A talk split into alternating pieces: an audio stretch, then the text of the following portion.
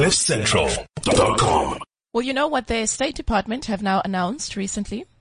That American pedopi- pedophiles, Pedo, pedophiles. pedophiles, Yeah. are now going to have their passports marked so that anybody checking your passport knows immediately that you are a pedophile. I was going to say That's good. pedophile over the That front. That's excellent. Organ donor, Mexican, pedophile. I mean, everyone should have be something. Yeah, yeah, yeah. They should take it a step further as well Or and have. you get a, imagine you get a special passport and it's like a horrible brown color with like red stripes. and, like there's a foil lining to it so it shimmers a bit just in case you don't see it straight away. and people, you'll see them in the queue at, at the at the customs uh, desk at the airport. and Yeah. get- And it's in Oh, the shape of a- an eight inch dong. There's a pedophile. There's a pedophile over there. They should do Or it. there's a special kiosk like diplomats, pedophiles, citizens, Yes. immigrants. So as soon as the person looking at your passport sees this special designation, because that's what the uh, passport is going to have, then they can say, "No, you need to go to the pedophile Yeah. kiosk," And, they a must special scream siren it. goes off. Yeah, they must scream it out loud. And you get covered in glitter. Uh, go to the man in the purple shirt. Please go to the pedophile queue at counter number 32, please. That's the man in the purple. Yes, you, sir. I can see on the cameras.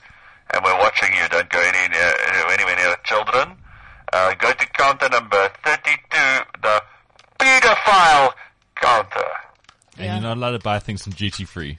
I mean, that, that would be the final nail. Yeah, I mean that's one of the perks that get taken away from you. I love this. They, I think they should do it with convicted rapists as well. Even better. So all registered child sex offenders are to have their passports revoked and must now apply for a new document that will come with a unique identifier that informs of their status with a message reading, the bearer was convicted of a sex offense against a minor oh. and is a covered sex offender pursuant, pursuant rather to U.S. law. But another thing that should happen, you know, like the South African passport doesn't give us much. When you're a pedophile, you should have to get visas for everywhere. So, like, you go to a country, even if you've got a British Right. passport, Yeah. you're Yeah. not visa exempt because you're a See, pedo. I don't think that w- visas should be on the basis of a country. No, it should be people. You should grant a, a visa on the basis of the individual. If you've traveled to 33 countries and you've never done anything naughty in any of those countries, you shouldn't have to apply for visas.